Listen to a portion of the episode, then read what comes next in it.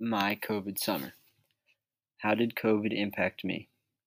Due to COVID, my entire spring high school baseball season got canceled, and being forced to always wear a mask was very difficult to get used to.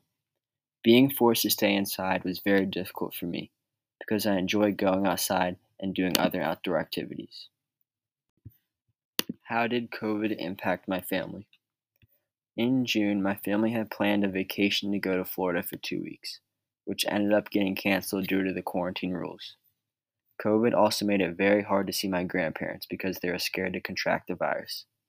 My parents' jobs are forced to be done from home, so it's kind of nice to see them more often than I normally do. How did this summer differ from summers in the past?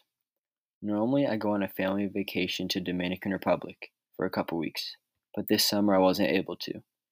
Summer baseball, which is a big part of my summer, was played a lot differently, especially in the early summer, and we were required to wear masks when we were within six feet of each other.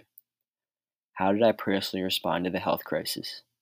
I just stayed safe inside my house, and when the weather was good, I would go outside and play sports and do other outdoor activities. What did public officials do well, and what did they do wrong? I think they did a good job of recognizing the virus and realizing its symptoms.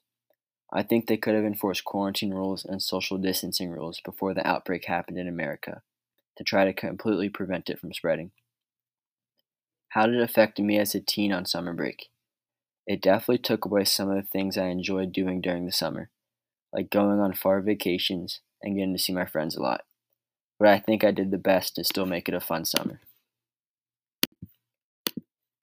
What was the media role in all this? Did they help it or hurt it?